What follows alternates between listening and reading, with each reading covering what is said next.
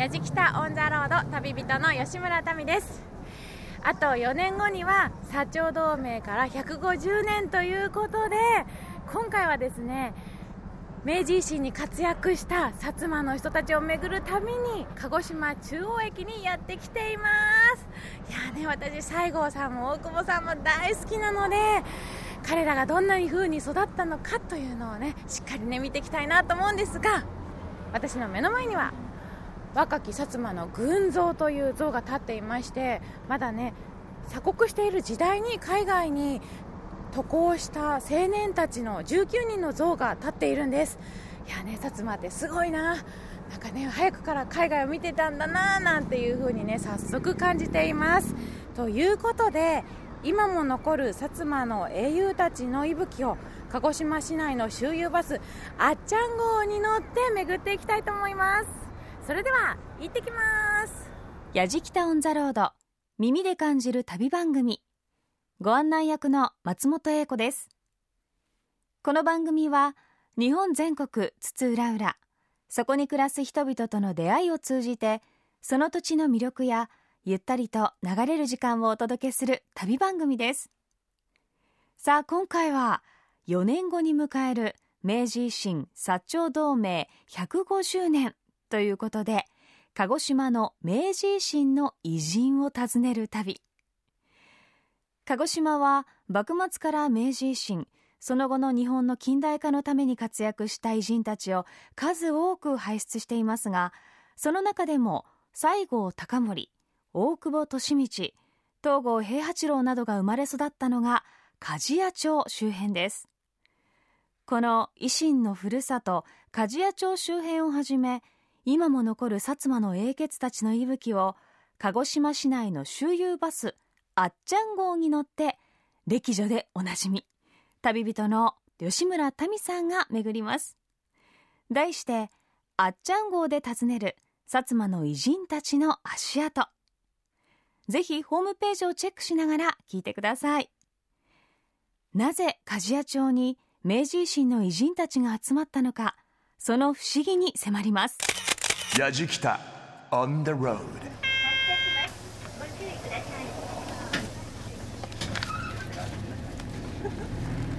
発車した。私は今あっちゃん号に乗っているんですがこのバスはですねあっちゃんこと篤姫とセゴドンこと西郷隆盛の絵が描いてあるラッピングバスなんですね。あっちゃんとセゴドンとっても笑顔で楽しそうに笑っていてなぜかあっちゃんは眼鏡をかけているというとってもねユニークなバスです。で一緒にこのバスで巡ってくださるのが奈良迫観光プロデューサーです。よろしくお願いします。よろしくお願いいたします。このバスは大体どんなところを巡っていくものなんでしょうか？大体あの明治維新のね、えー、維新誕生地だとか、えー、産業革命遺産の場所等を中心にですね鹿児島の歴史的な名所もあります。はい。で今バス停に止まっているもので気になったバスが1個あったんですけども、はい、1台あったんですけども薩摩が近代日本を作った平成30年は明治維新150年維新のふるさと鹿児島市というラッピングがされた、ね、バスがありましてとっても気になったんですがそのような取り組みがされているんですか？はい。あの鹿児島市はですね2018年の明治維新150周年まで毎年ですねいろんなイベントをやっていきます、まあ、18年向けてまず最初にしたのがねラッピングバスということですね、はい、あ早速奈良迫さん見えてきたのは？大久保利通の銅像ですね。あの西郷さんと並んでですね薩摩が生んだ二大偉人のうちの一人ですね。ありがとうございます。最後ちょっと前に止まります西郷隆盛の銅像がやはり人気スポットなんですそうですね。あそこで記念写真を撮る方が非常に多いですね。やはりの明治のですね偉人の中でやっぱり一番人気のある人だと思うんですね、うんはい、あの明治の三傑と言われた大久保利通、はい、西郷隆盛木戸光院って3人いますけどもやはりこう庶民的なところがね大変人気なのがね、うん、西郷さんですね、はい、西郷さん見えてきました。西郷どうぞ前でございます車止まっておりますのでおりあるお客様こちらで開けますのでこちらでお降りください。バス停すぐ目の前でございます。はい松本英子がお送りしています。やじきたオンザロード。今回はあっちゃん号で訪ねる薩摩の偉人たちの足跡と題し旅人の吉村民さんと鹿児島の観光プロデューサー奈良迫秀光さんが巡ります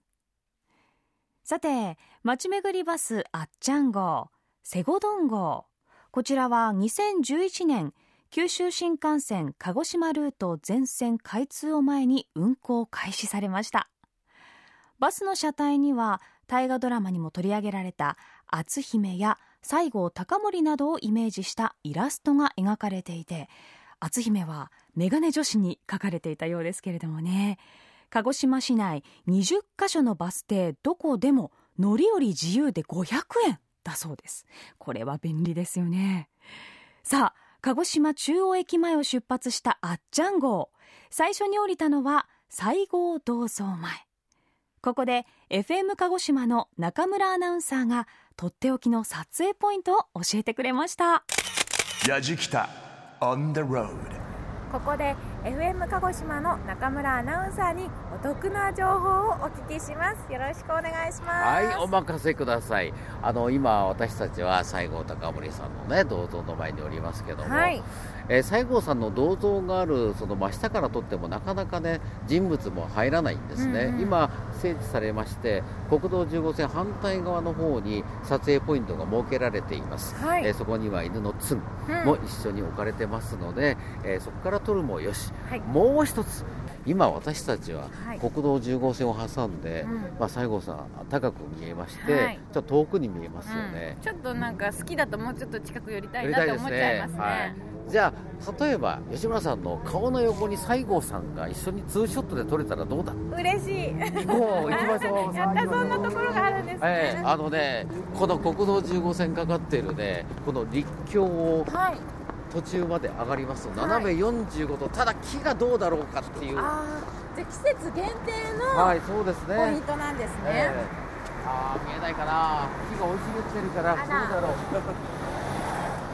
この立教のね、うん、斜め45度ぐらいのところからがポイントで、顔と西郷さんの顔とちょうど横に来るんです、なるほど。もし鹿児島でいらっしゃって時期的に会えば、はい、うん。はい、それをお試しいただければと思います。そうですね。じゃまあ、今日は残念ながら木に邪魔されてしまいましたが、まあ、整備をしてもらってね。自然の息吹のこのせあの力強さっていうことですから、はい。やじきた on the road しばらく下り坂今度は続いていきます。ご注意ください。ここのねあの銅像の洞窟の中にね、5日間いたわけですけどあの明治維新後ね作り上げたね偉大な人物がね最後こういうねホラーの中で5日間を過ごしてどんな心境だっただろうかなと思いますよね。西郷さんはその記憶を肥やさないという方だとなんかまたなんか自分らしいって勝手にこう西郷さんは思いながら、心静かに過ごしてたのかもしれない、ね。うん、そうですよね。決してねそれでも不満も言わなかったし、うん、やっぱり周りにねあの自分の分身もいっぱいいたわけですけども、はい、彼はねあの本当にそういう人たちにも心配りしてたわけですよね、うん、自分もこういうホラーな過ごしてるからね、はい。もうそういうところを見るとまたまた西郷さん。に魅了される、魅了される人が多いんですよね、はい、私が今いるのは西郷隆盛終焉の地です城山洞窟を出てわずか300メートルと650歩でここに来てそして、まあ、神論、まあ、西郷さんを慕っていた武士の方なんですけどもその人に「神論もうここらでよか」というふうに、えー、西郷さんが言いまして、まあ、さ亡くなったという場所なんですね。うん西郷さんには私西郷さんの人柄がすごく好きなので本当に長く生きてもらってそしてね明治の世もどんどん良くしてもらいたかったなっていう気持ちもありますけどもでもやっぱり自分を慕ういろいろ不平不満を持った自分の部下たちの気持ちを汲んでこのようなね終わりを迎えたっていうのももしかしたら西郷さんらしい西郷さんの素敵な精神の一つだったのかななんて思います。それでは西郷さんに手を合わせたいなと思います。矢敷北 On the road ちょっとこのちょっともう一つ上にはねあの篤姫がねよく遊んでたところのね家も残ってる。スポットもあるんです、はい、家があるんです、ね、そうですね、えー、今あの別な人が住んでますけど、はい、広い敷地の中にね建物がありましてそこで篤姫は小さい頃遊ん遊んでたという。行ってみたいですけど一般公開はしてる一般公開今あの個人のうちになってますから。そうなんですね、はい、いやぜひ、はい、いつか見せていただきたいですね、はい、本当に鹿児島って、うん。いろいろなスポットがしっかり残っているんですね。そうそうですね。うん。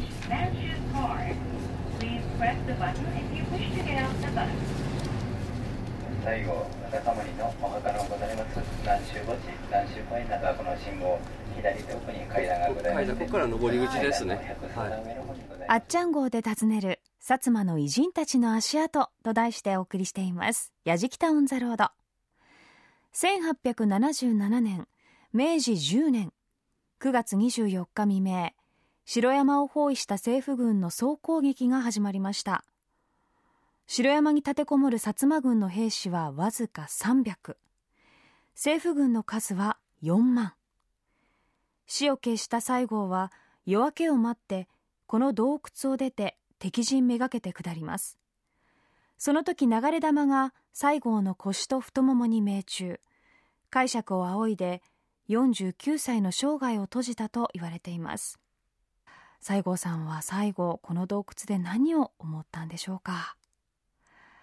さあ西郷洞窟前で降り終焉の地をめぐり再びあっちゃん号に乗り次は南州公園入り口で降り西郷隆盛が眠る南州墓地へと向かいます。矢じきた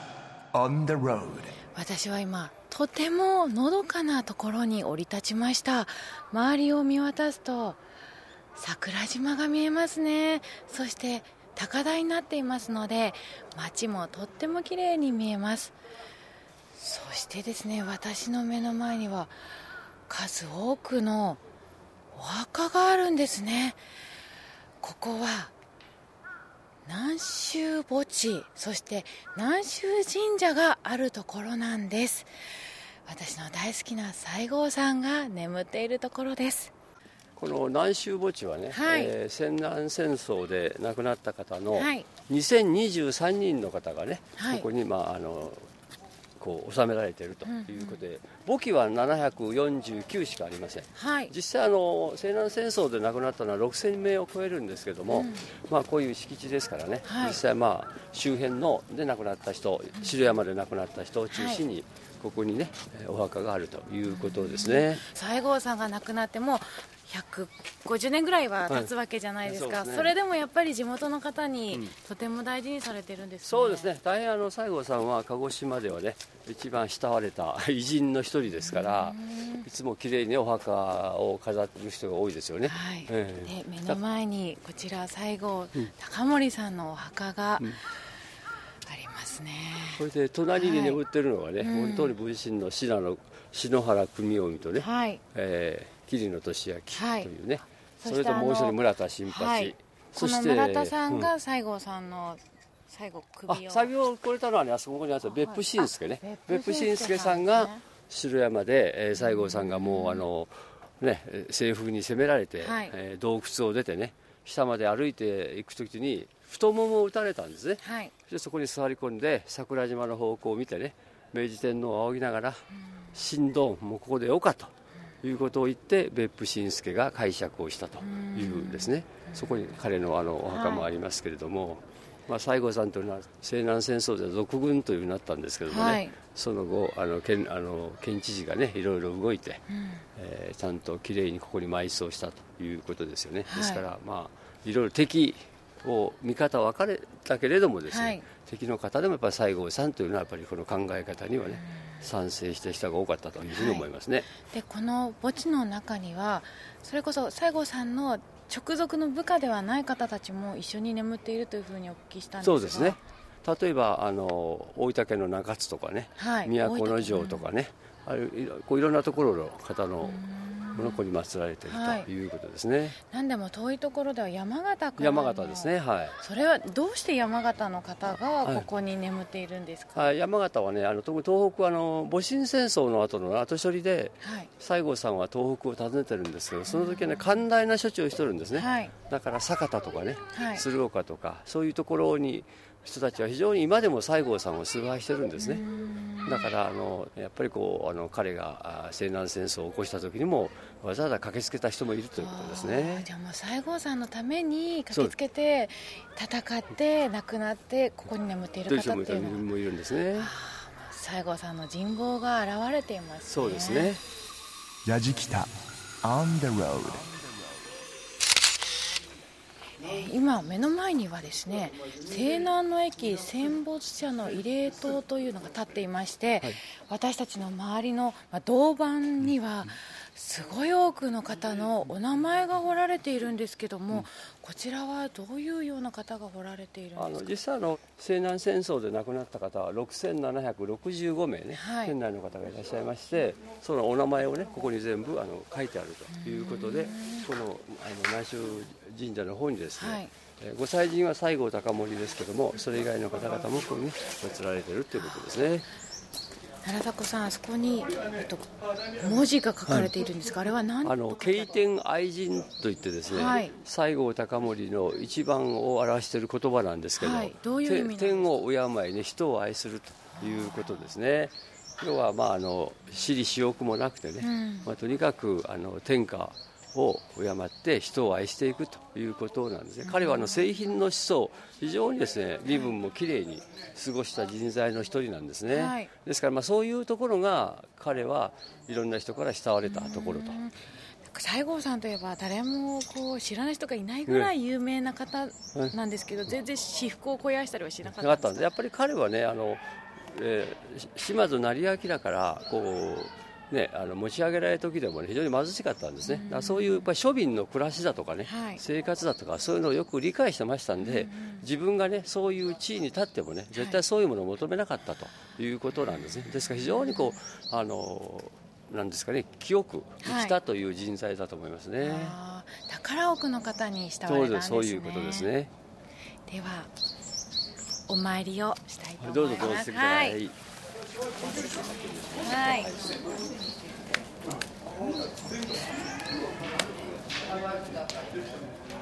松本英子がお送りしています。やじきたオンザロード。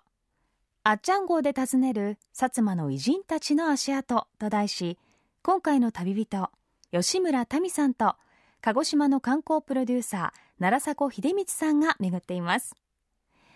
さて、南州墓地と南州神社を巡ったお二人。インタビュー中に後ろでキャーッと遠鏡聞こえました。猿の叫びと書いて遠鏡子供たちが次元流のお稽古をしていたそうなんです。さて城山で西郷隆盛が自陣してついに7ヶ月にわたった西南戦争が終結。熊本城の攻防田原坂の激戦に敗れた薩摩軍はここ南州墓地に2023名もの兵が眠っています。その横に設けられた参拝所は大正11年西郷隆盛を祀る南州神社となりました。洞窟でも部下たちと最後まで一緒に居続けた西郷さん。お墓もそんな部下たちと共に眠っていらっしゃるんですよね。もうどれほど地位が高くなっても私利私欲なく生き続けた西郷さん。本当に改めて人としてすごい方だなと思いました。続いては街巡りバスあっちゃん号に乗り千岩園前で下車します。矢じ On the road ちょうど出たところ右手の方にね偉人館という建物があるんですけどあのイギリスのですねあのその技師技師たちが泊まってたね宿舎のなんですね偉人館これ建物これ偉人館、国の方をお招きして教えてもらっていたそうです。そういうことですね。それは成明さんがあえっ、ー、とその後ですね。成明さんも早く亡くなりましたんで、はい、始めたんですけども。成明さんのこう意思はしっかり受け継がれていたね。そうですね。でちょうどもう間もなくの人証拠修正館ね。はい、はい、目の前には。ここはあの機械工場の機械工場があったところですね、はい今は、ね、いろんな資料館の展示室のところね、はい、当時のままの建物ですね、はい、ちょうどここが正面が千岩園という公園ですね。ちゃんと構えてますね。そうです。やじきた。On the road. Grooves and moves your day. 松本英子がお送りしています。やじきたオンザロード。今回のテーマはあっちゃん号で訪ねる薩摩の偉人たちの足跡。旅人吉村民さんが4年後に明治維新薩長同盟150年を迎えるということで一足早く鹿児島の明治維新の偉人を訪ねる旅を紹介しています。町巡りバスあっちゃん号で千岩園前で下車し島津家第19代光久が1658年に島津家の別邸として作った天下の名園と言われる千岩園を紹介します。やじきた On the road. 続いて千岩園にやってまいりました。ここはですね海からすぐのところにあるんですけども桜島が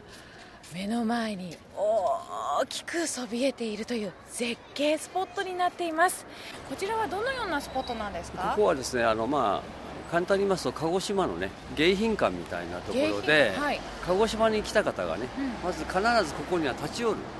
ところですね。それはそれこそ幕末の時代からそのようなスポットになっているそうですね。ただしこれができたのがですね1658年、はい。えー、島津家19代光久公がね、はい、で桜島を築山にして、うん、湾をねはい、池として、えー、借景として作ったねあの島津家の別邸になりますね。はい。だからこんなに景色がいいんですね。はい、では中を早速案内してください。はい、よろしくお願いします。中に入ってきたんですが、早速目の前に大きい大砲が早速そびえ立っていますが、これがいわゆるですね、うん、あの修正館事業といいまして、はい、島津成明公がですね、うんうん、あの欧米の列強がね、1842年のアヘン戦争で香港がこう捉えましたけど、はい、それから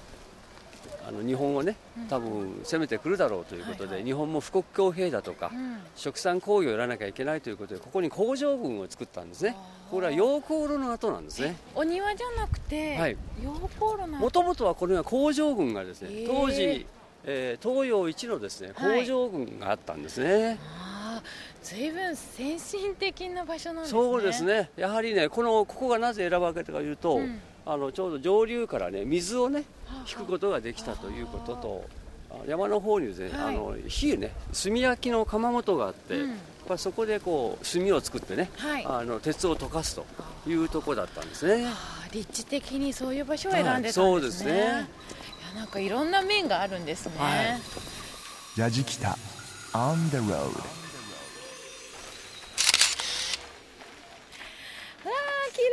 スポットにやってまいりました。目の前に桜島広がってますね。いやここは先ほど説明していただきましたが金港湾がお庭のお池で、はい、桜島がお山、あそうです。畜産ですね、はいここ全部でこの千岩園のお庭ということなんですね、そうですね。やっぱりこれあの桜島目の前に噴火してますね。これ1117メートル桜島なんですけども、うんうん、やはりあの当時もね少しは噴火してたと思いますけども、はい今は年間800回噴火しますんでね、はい、であのこの公園はね、やっぱり千賀こういう花をですね非常にこう綺麗に飾ってまして春夏秋冬ですね、はい、あの絶えないということですね、うん。うんうん、春はまあ特に桜ですよね、はい、夏はですね朝顔。朝顔。秋はですね菊の花ですね。冬は大体ボタンがありますね、はい、殿様の別邸というと、厳粛な感じで、はい、少し静かなお庭と思いきや、まあ、そういう面もあると思うんですがでもいろいろな鹿児島が楽しめるというスポットでもあるんです、ね、そうですね。だからもう特に天気がいい時ね、うん、それ桜が満開それから十五夜の時なんかねこれ月見の宴なんかもやるんですね、いいなそれ。桜島をちょっと後ろに見つい先日はねあのあれ曲水の宴ですね、はい、あの太宰府にあります、小さな小川に小舟を浮かばして、あの俳句を書いてね短歌かなんかを書いて、はい、こう流すというようなねお祭り曲水の宴なんかも開かれますね。大変こう新しいそうですね古い文化と新しい文化がねここで体験できるということですね、はい。うん、あの外国人の方がたくさんこう歩いていると、はい、ちょっとねあの鹿児島というと撮影戦争というのもあったじゃないですか、その辺の歴史的にも気になってくるんですけども、やはり日本の歴史はねこの1862年の、えーと、生麦事件、はい、翌年があの撮影戦争ですね、これから一気にね日本は動いていくんですね、はい、生麦事件といえば日本人の侍さんがイギリスの方を殺傷してしまった、はい、でそれがきっかけで撮影戦争になってイギリスが攻めてきたわけですね。そうです。それその時にね威力発揮したのが先ほどの大砲とかね。そういう技術だったわけです。ちなみにここの場所はあ結構いろいろやられたんですよね。あそこの大砲とか陽光のだいぶやられたんですけれども、あのまあ、あの薩摩もだいぶ前線をしたんですよ、だからイギリスもびっくりしたんですね、この薩摩の力にはですね、はいはい、ですから、もし成明という人材がいなければ、はい、ね、歴史にもしあるなかもしれませんけども、うん、日本の近代化だいぶ遅れたからもしれませんね、はい。うん、それだけここが本当に、ね、重要なスポットだと私は思いますね。はい、で間もなくあと4年後には明治維新150周年ということなんですが、うんその中心であった薩摩としては、うんはい、どのような取り組みをしていっているんですか？そうですねあのまあ、来年ですね世界文化遺産に、えー、これ修正館事業ね、はい、5箇所あるんですけど、うんうん、それが多分登録をされましてね、はい、ただし世界文化遺産というのは日本8県ね11都市にわたってますので、まあ、その中で鹿児島というのはですねその次にやはり明治維新のね立役者になったわけですね、うんうん、島津成明公が見出した西郷さん、大久保さん、そういう人たちが活躍してですね日本の今度は新しい夜明けを作ったわけですね。ですから近代化産業遺産を並びにですね明治維新はずっとつながっていくんですね、はい、だからその毎年ね1年1年の節目の時にあるいこの鹿児島を PR するね、うん、いろんなイベントとか、はい、シンポジウムとかあるいは観光宣伝をね、うん、やっていくということになります、はい、今山口県とあるいはそれに高知ね土佐、はい。それから佐賀を入れましてね薩長土肥で、うん、まあ、明治維新150年を盛り上げようと、はい、そういう計画も今あります。なるほど矢敷北 On the road.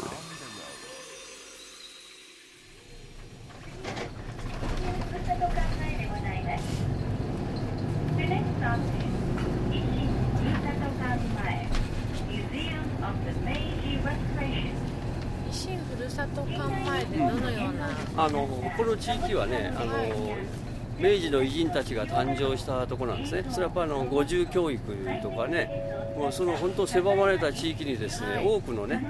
えー、人たちが育ったというやっぱ教育というねおかげだと思いますけどそこにまああ中心地になるのがやっぱ西郷さんとか大久保さんが育ったんですけど、そこにまあ資料館としてね維新ふるさと館というのができてるんですね。大久保さんと西郷さん以外にはどんな方がの東郷平八郎とかですね大山巌とかですね、はい、いらっしゃるね本当にもう例えば今の時代で言ったら、うん。ご近所さんでそうですね。もうほとんどもう同じ集落ねもう集落よりもまだ近いぐらいですね、もう本当、もうおそらくあの場所で行きますとね、50メートル四方ぐらいにね、もう住んでた、そこにいろんな人が育っていた、はい、だからあの先輩がねあの、小さい子供たちにいろんなことを教えたんですね、武士の掟だとか、勉強の掟、世の中をどうして生きるとかね、そういうことが非常にね、役立ったんですよね。学問だけじゃなくて、はい、人の人間としての生き方とかね、そういうものを教えたんですね。本当に全国的にこんなにねまとまったところにこれだけの多くの人材が育ったってことないじゃないですか、はい、あっちゃん号で訪ねる薩摩の偉人たちの足跡と題してお送りしています。やじきたオンザロード。最後に維新ふるさと館前で下車。幕末から明治維新。その後の日本の近代化のために活躍した偉人を数多く輩出した薩摩鹿児島。その中でも西郷隆盛大久保利通東郷平八郎山本権之兵衛大山巌西郷嗣道など特に多くの偉人が生まれ育ったのが鍛冶屋町周辺なんです。その秘密は薩摩藩の教育システム五重教育と言われています。年長者は年少者を指導する。年少者は年長者を尊敬する。そして嘘を言うな。自分に負けるな。弱い者いじめをするな。武士道の義を実践せよ。心身を鍛錬せよ。質実剛健たれ。これらからなる価値観こそが明治時代の偉人を生むベースとなったようです。現代の日本の教育にも必要な言葉ですよね。さあわずか200メートル四方に驚くほど多くの偉人たちが誕生した鍛冶屋町周辺を民さんに負けず劣らずの歴史大好きな FM 鹿児島の中村アナウンサーが再び登場します。やじきた on the road 維新ふるさと館前でおりました。え私の目の前には甲月川が流れていましてそして南州橋というね西郷さんを思わせるような名前の橋を渡っているんですけどもここからね維新の偉人たちが生まれた場所に向かって歩いていくんですが FM 鹿児島の歴史大好き中村アナウンサーです。今この甲月川渡ってるでしょ？はい向こうに桜島が見えるんですよ。見えます。大きく見えますね、ね、昔のことを想像してみてください、うん、こんなに護岸工事が進んでなかった川の横に誕生地があった、はい、目の前があの桜島、うん、横はこの甲月川、はい、まあでっかかったのかちっちゃかったのか当時のことは僕分かりませんけど。でもこの川のねせせらぎの音を聞いて育ったのは間違いないんです。この風景大好きなんですよ。桜島が見えて、はい、この川のせせらぎを聞いて上層教育です。ね。ひょっとしたらそれがあったんじゃないかなっていうのをちょっと頭の中に入れといてください。はい、行きましょう。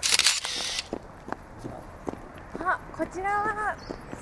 西郷隆盛、はい、誕生地ですね。ですね。はあ、ここで西郷さんが生まれ育ったんですね。もうね、西郷ファンにとってはここはまあ聖地なんですが、うん、まあ、私もいろんな方をご案内しましたけどね、はい、とにかくここにこう佇んで、このクスノキに囲まれたこの一角、まあ、今、車も通ってますけどね、うん、早朝とかね、夕方来るとね、凛とした空気が漂ってるんです。なんとなく聖地なんです。はい、私も西郷さん大好きなので、うん、なんとなく涙が浮かんでくるような なんかそんな気持ちになりますね、えー、うちのの家とかは残ってませんけどね、あのさっきの対戦でね全部その辺はもう焼かれた。やじきた On the road 西郷さんが生まれ育ったところから歩いて1分ぐらいでしょうか、そうですね。これ中央高校の目の前にね、はい、大きなこの石碑があるんですけどもね、はい、元帥公爵大山巌誕生の地とありますけども、はい、大山巌さんといえば、はい、西郷さんのいとこ、ね、そうですね元帥でねやっぱりあのー、満州軍の総司令官、はい、戦争で前、活躍なさった方ですが、その前にやはり、うんあのー、戊辰戦争からの、ね、あの頃の戦いのところでも出てくるわけですよね、はい、実を言うと会津会津藩とのその、まあ、薩摩長州もね一緒に戦った時に、白虎隊っていう、まあ、悲しい歴史もありますが、はい、実はあのー、鹿児島、まあ、当時の薩摩ね大山巌さんとか黒田さんとかのそういう大将たちはえー、向こうの会津の子供たち侍の、まあ、子供たちですね刀を刺してて君たちが抜刀すれば武士として僕らも君たちを切らなきゃいけないので、刀を収めろとこの場を去れというふうにおっしゃったっていうのがずっと残ってるんです。前の大河ドラマでも一部そういうところが紹介されましたけどもね、からまあ中にはその会津の方たちは薩摩兵は非常にこの勇敢であったしまた優しかった。それで西南の駅の時に西郷さんに手助けをした方もいらっしゃるんですね、はいはい、西郷さんの生誕地から、はい、まあ、ここも34分ぐらいしか経ってないですよね。大山元帥のね、はい、まあ、まあ対面というかね、うん、歩いても1分もかかりませんけど、はい、ここには。とにかく東郷さんだったり大山さんだったり大久保さん、はい、西郷さん近いでしょ？近いですね。ここが東郷平八郎さんの誕生地なんですね。ねれを見ますとね。近いところにこんなに偉人が生まれてるんですね、ですから59区ができたんじゃないでしょうか。あまりにもかけ離れたところに住んでると、はい、まあ当時ですからね、うんうん、その距離感もあったんだろうけども、はい、すぐ声をかけられるという何、うん、かがあれば集まれって言ったらね、はいそうもそうなかったでしょうから、はい、でっかい声出せば周りの人が集まってきて。確かに周りの音がなければここから西郷さん家まで大きい声出せば聞こえそうですね,、うん、ね多分ね。すごい人たちですよね、ね、今考えればね。あの東郷平八郎というと、まあ、明治、日露戦争で有名というイメージが強いんですけども、はい、ここに来ると、うん、その前からそうなるべき道を歩んできたんだなっていうのが分かりますね。矢敷北 On the road 大久保利通の生い立ちの地にやってまいりました、はい、ここは西郷さんの生まれたところから、もうすぐ近くですよね。すぐ近く、はい、すぐ近く。もうすぐ西郷さんとかこの道東の向こう側でもう歩いて1分ぐらいのところですか。らもう本当にこの5分以内のエリアに皆さん集まってるっていう感覚ですよね、うん、じゃあもう正真正銘の幼なじみ親友ということなんですね、まあ、やがては皆さんご存知の通りね、はい、敵味方に分かれてしまうんですけどね、うん。うん、でも私、声を大にして言いたいのが、私、大久保さん大好きなんですよ、はい、最初はまあうんぐらいだったんですけども、どんどん中を見ていくと、その自分の気持ちとか、自分の欲よりも、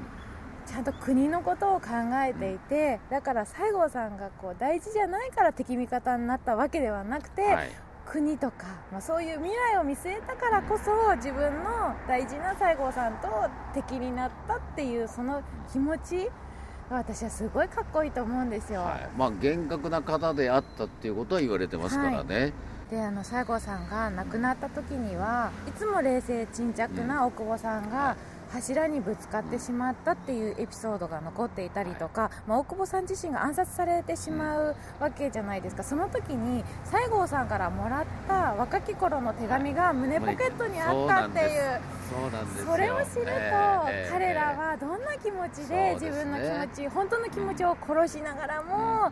日本のためにね頑張ったのかなって思うと本当に素敵な人だなそうですね。西郷さんもやはりその、はい自分たちが追い詰められていく過程の中において大久保利通卿が敵とは思ってないんじゃないでしょうかね。うん、あなるほど。あ自分の弟と、うん、まあ、いとこを大久保さんにつけて、つけてそうです言ったのは西郷さんさんですからね、ね、はい、ですからもうやがてはこのうちの指定たちは頼むぞと託した人物に対して、はい、敵心敵外心というのは持ってなかったんじゃないのかな。矢敷北 On the road あっちゃん号に乗って幕末の鹿児島の志士たちのゆかりのところを巡ってまいりました。いや私鹿児島の志士ってすごいみんなかっこよくって素敵な人材がたくさんいるなって思っていたんですけども今回実際に鹿児島に来て巡ってみるとああ彼らはこういう五重教育という教育を身近に受けながら育ったからあんな素敵な人材になってそして強くてかっこよくて日本を作っていってっていう大人になっていったっていうのがよく分かりました。本とか映画ドラマを見ているだけでは気づけなかったことなので本当にね鹿児島その薩摩の空気を感じながら旅したことで学べたことがたくさんありました。矢敷北オンザロード旅人は吉村民でした。あっちゃん号で訪ねる薩摩の偉人たちの足跡をお送りしてきました。矢敷北オンザロード西郷隆盛はもちろん優しく勇敢だった薩摩の偉人たち。本当に狭いエリアの町からみんな生まれていたんですね。当時の彼らが見ていたであろう場所から桜島や甲月川などタミさんも気持ちはタイムスリップしながら景色を眺めてさまざまな思いを巡らせたんじゃないでしょうか。こう歴史を知れば知るほどにやはりその場所に足を運びたくなりますよね。日本史の苦手な私もまたやじきたのおかげで歴史を探りたいモードになってきました。まずは実際に足を運ぶのが近道かもしれません。さあこの旅の様子は動画や旅日記でも楽しんでいただけます。また放送終了後はポッドキャストでも配信をしています。ぜひチェックしてみてください。アドレスは www.jfn.jp スラッシュやじきた。www.jfn.jp スラッシュやじきた。やじきたオンザロード耳で感じる旅番組。ご案内は松本英子でした。